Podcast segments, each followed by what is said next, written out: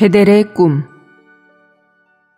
25주 1일 아침의 누림 창세기 28장 11절 12절 어떤 곳에 이르렀을 때에 해가 저물어 그곳에서 밤을 지내게 되었다. 그는 그곳에 있는 돌 하나를 가져다가 머리에 베고 누워 잠을 잤다.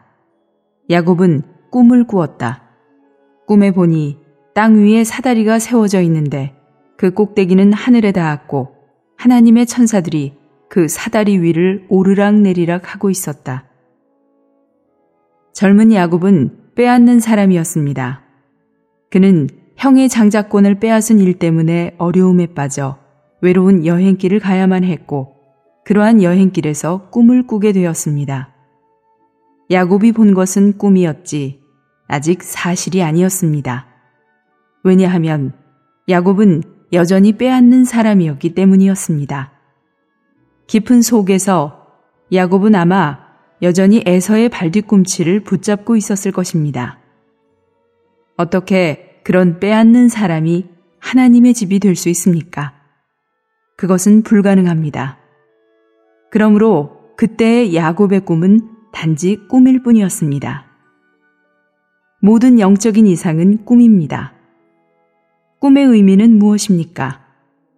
꿈의 원칙은 불가능한 어떤 일이 우리에게 일어나는 것입니다. 우리가 구원받은 것은 꿈이었습니다.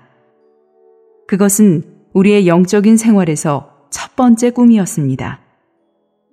우리가 구원받는 것이 불가능한 것 같았지만 우리는 구원받았습니다. 또한 교회 생활 안으로 들어오는 것도 영적인 꿈이었습니다.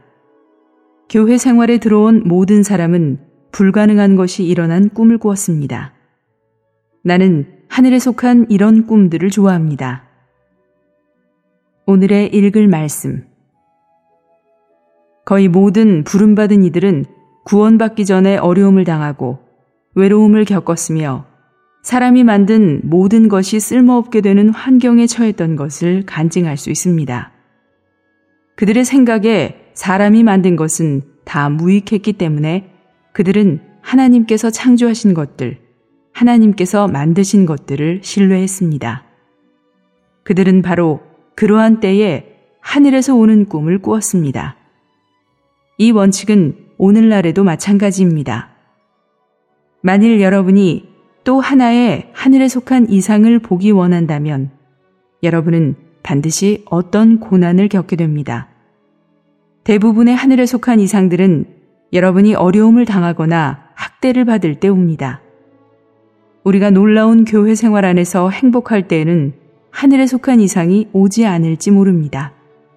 그러나 언제든지 우리가 사람이 만든 많은 것들을 빼앗기고 오직 하나님께서 창조하신 것들만 있는 곳에 이끌릴 때, 즉, 사람에게 속한 것에서 끊어지고 하나님께 속한 것들에 신뢰를 둘 때, 이상이 우리에게 임합니다. 베델에서 야곱이 꾼 꿈은 그에게서 비롯된 것이 아니라 절대적으로 하나님에게서 비롯된 것이었습니다. 야곱은 모든 것을 잃었고 완전히 낙담하였습니다. 그는 소망도 없고 집도 없는 상황이 되었습니다. 그러나 놀랍게도 그러한 절망 중에 꿈이 왔습니다. 이 꿈은 무엇입니까?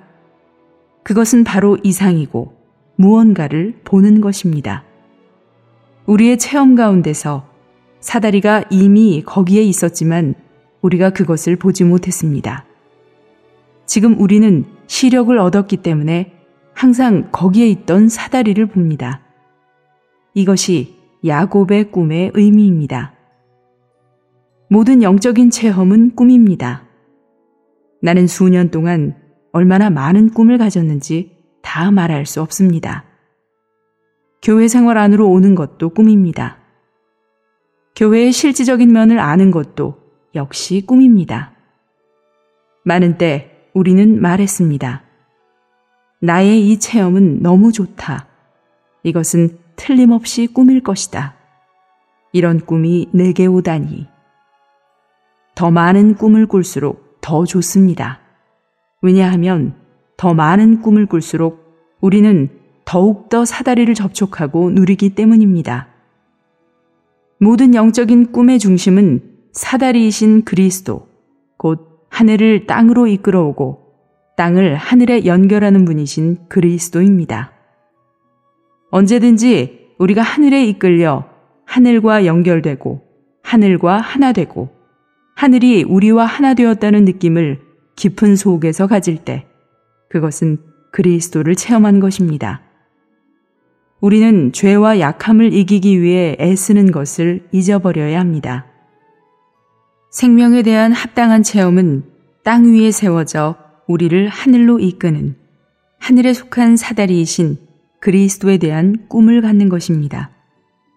이 사다리를 만질 때 우리는 하늘에 있게 될 것이고 하늘은 우리의 것이 될 것입니다.